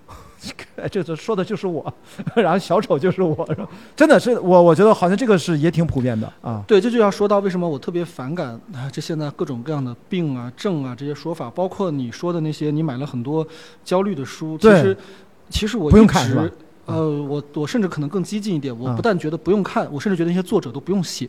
哦，我觉得那些书就是导致现代人，无中生有呃对对对的罪魁祸首。对，哦。拖延症其实最早这个概念发明的时候，它是一个经济学家提出来的概念 procrastination。这个概念一点儿正的意思都没有，它就是一个经济学概念。它就是说有很多人延迟，延迟，它的效用会会更大啊，就是这么一个概念。但这个概念它被翻译到中国的时候，它一开始是被当成了一个玩笑，就是豆瓣上有一小组叫“我们都是拖延症”，这就是一玩笑，这根本就不是一个医学的。那肯定是十年前了吧，至少十多年前是，就05二零零啊，对对对，这一听就豆瓣小组一定是零几年的事儿对。对对，我们都是拖延症，它就是它就就就好像我们今天说我们都是缺钱症，我们都是单身症，就是它根本就没有病症的那个意思，但是它是被那么翻译过来。但是因为它被这样翻译了之后，就会有越来越多的人把这个事情当做是我的一个病理性的问题。而在那之前，人们不拖延吗？人们照样拖延，可是人们拖延觉得这很正常。嗯，哪个孩子不是说放暑假，然后把作业拖到最后几天再去写？嗯，没有人觉得自己生病了，所有人都觉得这这不就是暑假吗？所以这是不是跟小时候小朋友一些多动症一样？他不一定是个症，多动，他可能对吧？就呃 ADHD 多动什么这种。它是一个神经神经系统的一个特点，它确实是有它的生理基础。嗯，但是的确，如果我们把它命名成一个症的时候，嗯我们就会围绕这个东西，就是去给予更多的所谓校正性的这种这种这种态度。拖延症是一个特别典型的一个情况，就是我我采访过很多人，不同嗯文化的很多人，就说嗯你们怎么看待拖延这个事儿？我们会发现年代不同或者这个人的背景不同，他的看法是完全不一样的。比如说，嗯有的人就会说说没有拖延症啊，拖延就是懒。就是咱都都都，其实内心都有一部分是印度人，是吧？就是大家都知道，就就是就就是懒嘛，就是你不爱做事儿嘛。甚至有的人嗯他说，他说这挺好的呀，这就是慢性子嘛。就慢性子的人他就不不急着去做事儿，所以如果你接受了自己的节奏，就是慢慢来，嗯那就慢慢来。嗯然后我觉得最有意思的是我的一个研究生的同学，他是个美国人。然后那个哥们儿，我就我问他，我说你们怎么去理解，就是到了比如期末呀或者什么，嗯就是有一大堆的 due，然后你你完不成，然后非常焦虑。他说在我们那个文化里边，我们就会说说兄弟，你肯定是给自己把事情搞得太多了。哦，你肯定学不会拒绝，就是你你接下来可能你需要学会怎么去管理。就他这个管理的意思，不是说你得把时间特别优化，每一小块儿去做专门的事儿，他的意思就是你得拒绝掉一些你并不喜欢的事儿，你不能在同一个时间给自己安排太多的事情。那那样所以你才会有过多的压力，导致的你的确完不成，或者所以说你看，嗯对，就是如果你用不同的文化视角来看这件事情，它不一定要把要要当成是一个病。嗯而我们就发现，如果如果一个人不把这个事情当成是一个病的话，或者他觉得说我我就是浪费点时间没事儿，我今天如果真的不想做，我就不做了，我就去刷剧。如果他真的不把这个事儿当成一回事儿，他反而就开始做了，或者他嗯反而就做的，就就至少他会有一点动力了。嗯所以我其实用来帮助很多所谓拖延症的人的办法就是，你别当回事儿。你不想做就就歇会儿没事儿。我甚至有的时候会刻意的说，比如他如果来找我做咨询，我说你接下来这一个星期，嗯你就是不能做这件事情。嗯他说：“老师，这不行，他这不行，我我必须得做。”我说：“这样，如果你必须得做，你最多拿半个小时，但不能再多了。就这一星期，你只能做半个小时嗯，你自己看着办。但是超出半个小时绝对不行。嗯”然后最后下次他来告诉我，他说：“老师，对不起，我没忍住，我做了五十分钟。”就是你看他其实自己是会做的，对，他是会做的。但是如果你你硬逼着他说你这样你这样对不起，对不起父母，对不起你自己，对不起人民，他反而更更焦虑了。不要轻易的把一个东西，我觉得你看啊，就这个拖延症，听上去啊，如果松伟老师不跟我讲，我也不知道它的渊源啊是怎么来的。它就像一个被人工造出来的一个病症，好像一旦叫什么症了，你自然就会联系到生理疾病和是一个医学名词。是的，其实它的源头可能跟医学没啥关系，完全没关系，那它就是一经济学家提出的一它个概念。可能拖延，它只是一个心理现象，或者说一个日常的行行为现象对对行为现象，它到不了那个度。是的，所以这个我们是要很重要的自我提醒对。对对，是的好。吧，我听上去我是舒服多了，我怎么感觉是今天在给我做咨询？我就不知道大家怎么想。好吧，咱们还有举有人举手吗？如有吗？如果没有的话，我们线上可能还有房间里面啊，我们在喜马拉雅啊，这一位啊，来来来，把话筒给他。好的，谢谢今天关老师和松蔚老师的分享。然后我想问个问题，我不知道现场的观众有时候会不会跟我经常很像，就是一到周日下午的时候已经开始焦虑了。周日下午对，就是已已经开始心里难受了，已经想到哇，明天又要上班了。啊，对对，对上班。但啊是这个上班不是因为恐惧上班，就是你你感觉就是两天的放松状态之后，其实你特别恐惧，就是不知道为什么，但是你会发现说到上班的第一天早上，你只要一坐那儿，其实已经又好了。嗯，你看他这，他这好像不用解决，你看周一就好了。周一就好。对，就是，但是这个状态非常难受，就是 每次感觉周日晚上都要给自己做一些心理的疗愈，然后给一些安慰，然后在第二天，然后再坐在那边，然后再给自己鼓气。我不知道大家会不会跟我有同样的这种感受？嗯对，所以你的问题是这个事儿正常吗？或者说该怎么办是吗？对，啊我，觉得这是就是也是一种病态，我也觉得也不是病态了，就是呃，它它不是一种病态，我们我们不要发明一个再发明一个词叫做周日上班症。不是叫叫周周日夜晚综合症啊啊！就你看我随口就能来一个，你知道吧？以后全社会都知道被我这种人带偏了啊！不，开玩笑。你说啊，宋宋伟，没有没有，我我就是想说，我太久没上班了，我已经 忘了这种感觉。我好吧，其实其实其实我也没有，其实我也没有，咱俩属于特例。但那他这怎么办想说，啊对我我是想说我我以前在大学里边当老师的时候，我嗯有遇到过很多的学生，他们其实最怕的不是上学，他们其嗯实最怕的是放假。马上不知道自己时间怎么安排了，是吗？对，很有意思。他们怕的是放假。其实我觉得跟刚才我们这位朋友的那个描述有一点像，就是呃，不管那个假期他们怎么过，嗯他们都会觉得自己这个假期没好好过。嗯就是呃，比如说他如果身边的人有的什么跑去旅游啦，然后发一堆朋友圈特别精彩；有的什么去图书馆待了几天，有的又去报了个什么班，学了个什么东西。嗯就是我觉得其实这也是现代人必须要面临的一个问题。你说他是不是病态的？我觉得倒不是，但是他确实是痛苦的。他就总得干点啥，不干点啥就觉得我亏了。就是对吧就是对自己，对对对，就是因为你就有点像现在的这种我们的生活状态，特别是假期，它其实嗯特像是一个自助餐厅，它特别像一个自助餐。嗯呃，就是说个题外话，我我现在发现我住酒店，我我越来越不喜欢那个自助餐了，因为嗯我觉得我每次吃自助餐吃多了我都吃不好。我吃嗯不好，就是我不管哦吃什么，我都觉得吃不好。那我特别喜欢有一些像一些民宿什么，它就是它直接给你安排好了，就是你每天早上来就是一套，啊，你要别的也没有，反正就这些，嗯定时鸡啊蛋粥什么啊，的那些对对对对。，是的，但是你你感觉特别好，因为你被安排了。我我就我不要给我觉得上班选择，不要不要给我我选择，对对对，我觉得上班有的时候就是这样的，就是你被安排了，嗯然后你也就反而不焦虑了，因为你觉得就是我也就只有这样。嗯可是到周末这种时间的时候，你就会发现这一切得你自己为他去负责。嗯呃然后你不管怎么过，你都会觉得，哇，是不是还有更好的、不一样的选择？我觉得那是其中一部分的痛苦。你说的其实是感觉是要周五下午的心复杂心理，就不知道这周末我该怎么玩了。周五啊下午不，周五下午很嗨，因为周啊五下午你觉得有无限的可能性，那个时候那个可能性是非常非常愉快的。啊，但是你到了周日下午的时候，你已经失去了四分之三的可能了，。我已经浪费了两天，我怎么就稀里糊涂的，嗨，又浪费了一个美妙的周末，对吧？啥啥又没干，对吧？就会有这种啊复杂的情绪，所以是不是也属于那种顺其自然就会好一些？呃，一是顺其自然，二是嗯你可以去搞一些好玩的东西，比如说可能比如几个朋友之间，也许可以轮流，就是每个朋友来负责安排，比如这个周末这天怎么过，嗯然后他定，然后我们就就是 surprise me，哦对，你看我们就跟随。嗯听上去啊，要还是要有点安排啊，有点惊喜。对，生活还是需要惊喜的，所以人真的就不能太就是那种循规蹈矩，都是朝九晚五啊。我觉得可能给自己突然来个大冒险什么的，制造一点意外。对对对对，这也有意思啊。好，谢谢这位朋友，现场还有吗？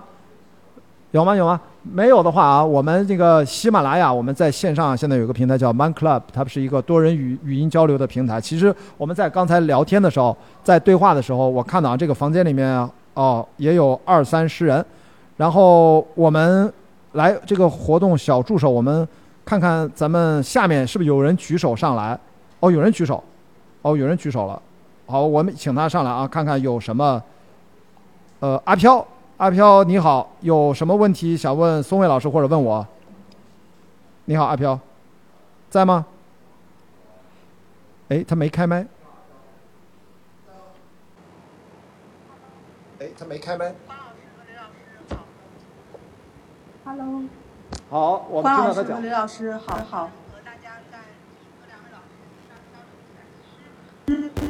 我刚才还有一些问问题，但听了之之后，我可能现在想一想，嗯，调整一下。我想我想问的一个问题题就是，我们我们怎么去区分说，我们身体体产生的某种情绪，它它是属于焦虑，焦虑还是还是它它是属于压力？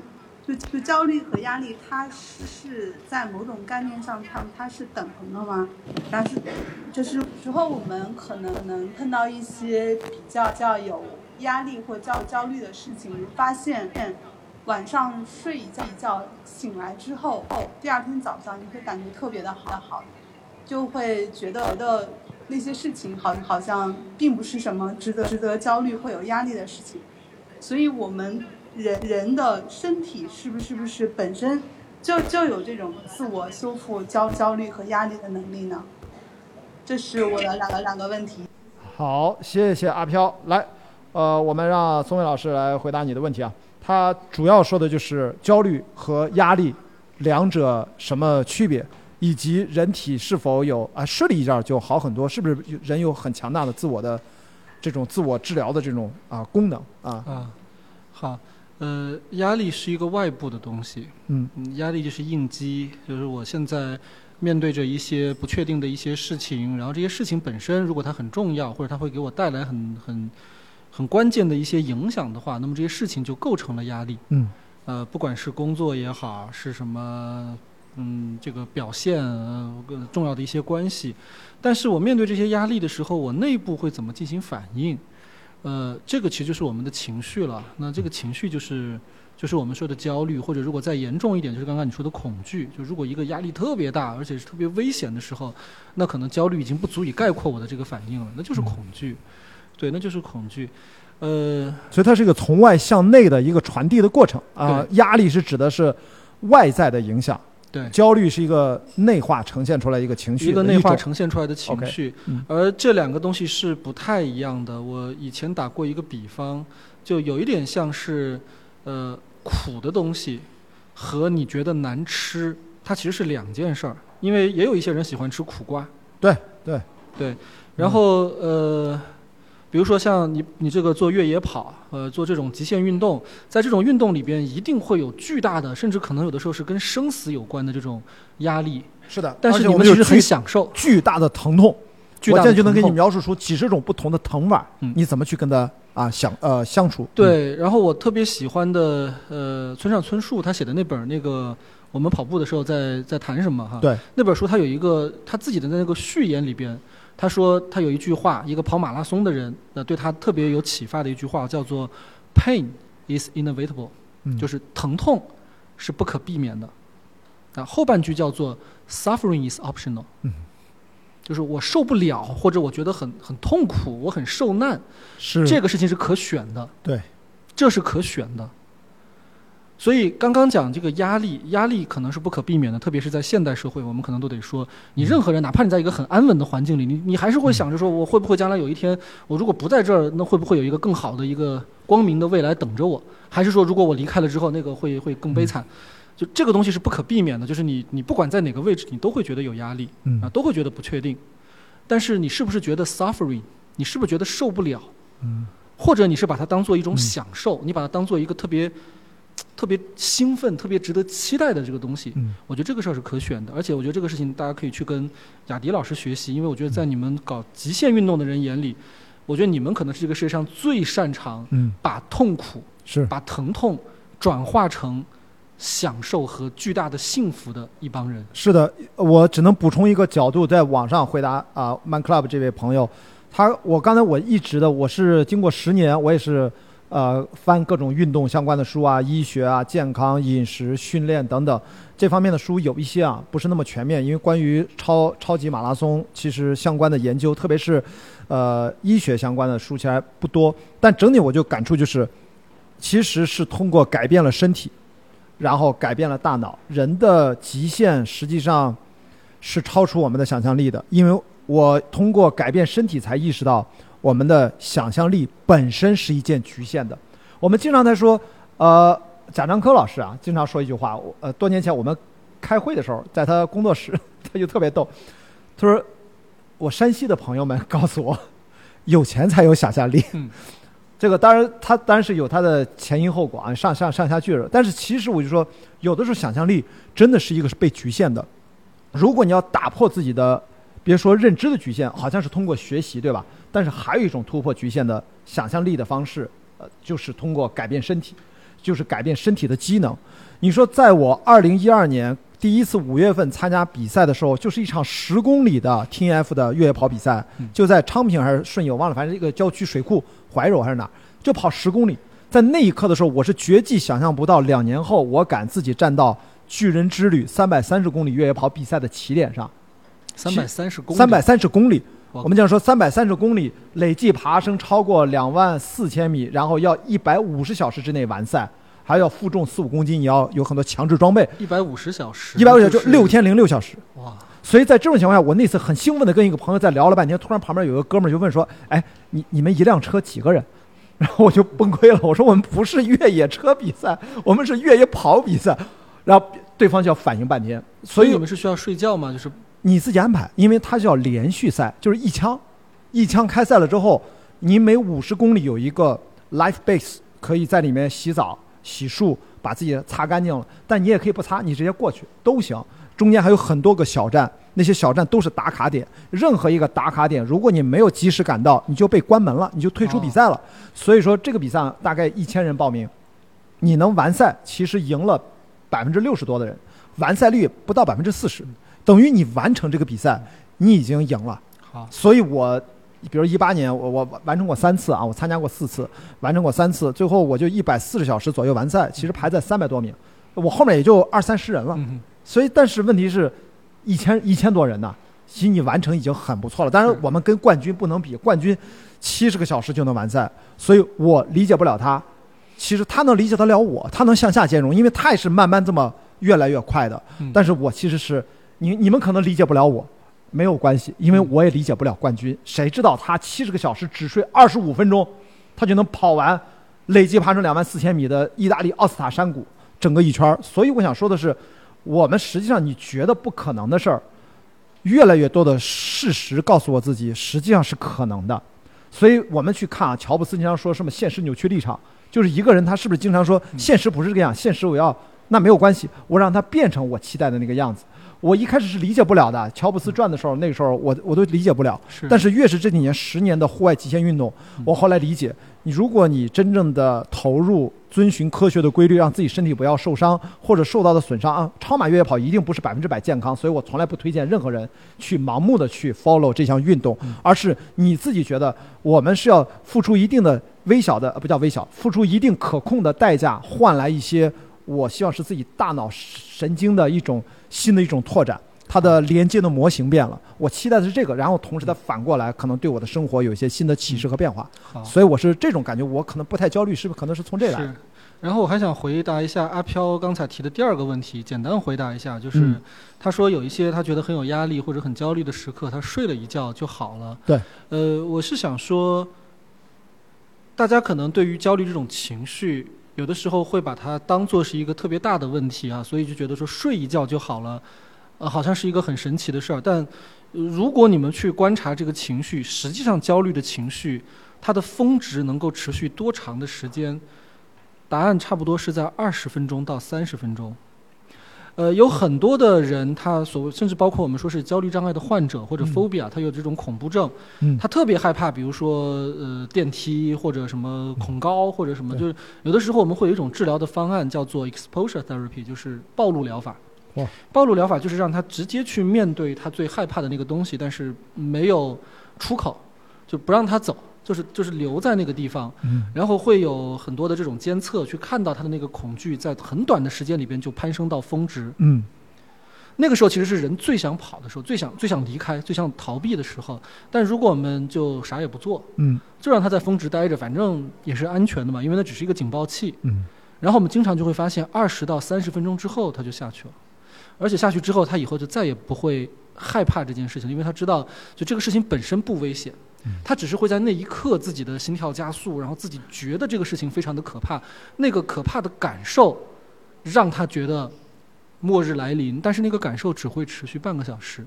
哦是这样，所以哦我就想，很多现代人呢，他们其实就是今今天有很多很多的问题，它本质的我们解决这个问题的方案其实就是靠时间。嗯比如说刚才那位朋友他说孩子吃饭的问题，对吧？呃，或者说孩子睡觉的问题，这个事情我刚刚说可能几个月或者一年以后就好了。还有很多事儿你现在觉得它是个问题，但是可能几天以后就好了。而像焦虑这样的问题，它可能几个小时以后就好了。但是可怕的是，有的时候我们不给他时间，我们就觉得现在立刻不行，我马上就要一个解决方案，就是我现在很焦虑，能不能让我马上好？那对不起，如果你如此需要它在一个快速的时间里边去有一个反应的时候，你本身就在制造焦虑，就是你的焦虑反而就增强了。但只要你接受说我什么都不做，我待一段时间，你只要这么试一次，你就发现焦虑根本没那么可怕。或者说对大家更切实的就是，如果你知道了这个道理，在你最峰值那个阶段，不要做任何的决定，对，不要做任何的选择。突然啊，一看哇，天哪，这个基金怎么这样了？赶紧卖，赶紧买。哎，没准就不要经常做重大的选择是的，啊。所以有一些情绪的变化，你只要嗯多给自己一个小时，然后有一些更重要的事情，你多给自己几天，然后再有一些可能跟你的人生决策相关的事儿，你多给自己几个月或者一年，你就会发现很多事情，它就会变成不一样的样子。但是可怕的就是我们好像不允许自己再有更多的时间了。我觉得那个是更应该嗯扔进垃圾桶的东西。哎，好，我觉得终于回到咱们今天的这个主题，切的特别好，就到底应该把什么东西扔到垃圾桶？实际上是这种不给自己缓过劲儿来的时间啊，呃，这种情绪、这种错误的认知，要把它扔到垃圾桶里面。哎，我们尽量在哎哎，刚才要提问的人下去了啊，我还以为现场还有一个问题呢。差不多了，我们今天已经四点多了，我们现场最后一个问题还有吗？就把时间给到最后一个问题。没有的话，宋伟老师能不能给大家今天聊了这么多啊，杂七杂八，你最后能不能跟大家还有什么提醒大家刚才没聊到的，再补充一下，作为一个收尾。呃，我我我给大家讲一个故事好了，嗯嗯，一个案例，呃，因为我自己在我的公号上边一直都在做一个做一个栏目，就是我会让大家提问啊，如果以后你们遇到什么问题，也可以到公号去找我，就是提问，然后会给他们一些建议。公众号就叫李松蔚，呃，就叫李松蔚，就就我的名字，我会给他们一些建议。呃，之后呢，我有一个要求，我会希望他们给我一个反馈，我会希望他们给我一个反馈，就是这个建议他做没做，做了以后他的效果怎么样？对，呃，然后我正好今天晚上要发的那篇文章呢，我是刚刚收到的反馈，然后所以那个案例我印象很深，我就特别想借着这个案例，然后跟大家再聊一聊关于焦虑这件事儿。然后这个案例呢，他是。他是呃给我发信的时候，他说他已经连着腹泻，连续腹泻，大概已经九十多天了，连续腹泻。他说他也不知道是怎么回事儿，然后也去所有该去做的检查，甚至包括肠镜，他都已经做过了。然后医生也说没有办法，然后包括有的医生就说你这个是不是心理问题，或者建议他比如说去看中医，就是他已经去尝试了一切办法，他现在也在做心理咨询，但是都没有一个明确的结论。嗯然后他，所以他是抱着一个死马当活马医的一个心情，他就给我发了封信，他说这个问题该怎么办，看看我有没有什么建议。呃，然后他也大概讲了一下他的背景，他其中有一个背景呢，就是他以前曾经在一个体制内的单位，但他后来呢，就是也是受不了那边的生活，所以他就跳出了那个体制，嗯也是自由职业吧，呃，自负盈亏，自负盈亏。但是他父母在这点上其实对他是特别不认同，然后父母呢也一直在鼓励说让他去考研，说将来还是希望能够回归体制。对，就如果大家有兴趣呢，今天晚上看我那个公号，应该他就会这个这个案例你们是能看到的。然后我后来给他一个建议，就是这个建议的一部分，我说其实腹泻这事儿我也不知道怎么弄，嗯我毕竟不是医生。对，这是个医学问题，这是个嗯医学问题。是我说我其实是不知道的，嗯。然后我说，但是你看啊，我说腹泻这个这个事情，它有点像一个隐喻，是个什么隐喻呢？我说，如果有任何一个医生，因为他在那个信里边告诉我，他说，他说他其实心里边特别期待自己有病。就嗯。如果说有一个医生拿着那个片子，拿着那个化验单，告诉他说病因找着了，哎，就这个啊，就这个，他说哪怕这是一个非常糟糕的病因，比如甚至哪怕是癌症，嗯。哪怕是肿瘤，他说我心里边都会松一口气。嗯。因为我就觉得找到找到依靠了，嗯。就是接下来该怎么样，那就是执行一个治疗方案呗，就是执行这个方案就好了。所以我说，你看，其实你特别希望有人管你，但这个地方呢有人管你的意思就是有人可以照顾你。嗯比如这个到底是该归这个消化科来管，还是归心理科来管，还是归什么，比如说肿瘤科来管？就是我特希望被人能有人能管到我。我说，但是你现在的情况就是没有人管你，嗯就所有的医生看了以后都说不归我们管，你不嗯归我们管，你去别的地儿吧。然后你你找了一圈儿以后，你发现当没有人管你的时候，你就只有靠自己来管自己。我说这好像就是你现在的生活处境，就它既是你现在这个腹泻的这个问题的处境，同时也是你人生现在这个阶段的处境，就是你只能自己管自己了，没有人管你了，因为你离开了体制。你要是在体制内，你就算一辈子身体身体不好，组织也是会照顾你的，嗯组织是能管你的。可是现在你就是会有非常非常多的不确定。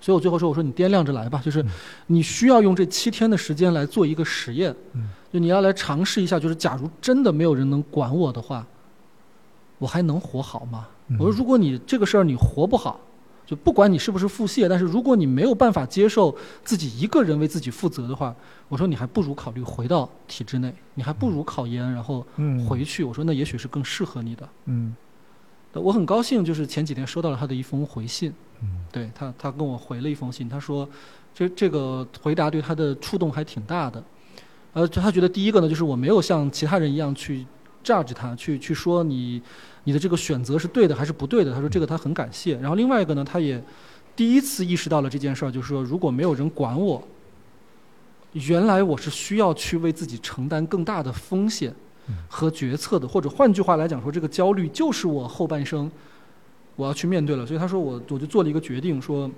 我肯定不回去，嗯我肯定不回去，因为我要这个。那既然我要这个，那我就带着腹泻活下去吧。嗯，就是那我就靠自己去管自己。所以他说后来他也没没怎么再去，之前他就一直就是好像比如说他吃东西啊什么都嗯特小心，对然后他也停止了他的那个健身的那个计划。嗯但他后来说那我就不管了，我就还是按我自己的来。嗯所以他就坚持用另外一种态度生活了七天八天，他就给我写了一封信。他说到第四天的时候腹泻停了，嗯腹泻停止了，就他的他的生活进入了一个新的状态，在那个新的状态里，他说我也不知道这个父亲还会不会再来，嗯但是如果再来了，我不怕他了。嗯他一定会对我有影响，但是我不怕他。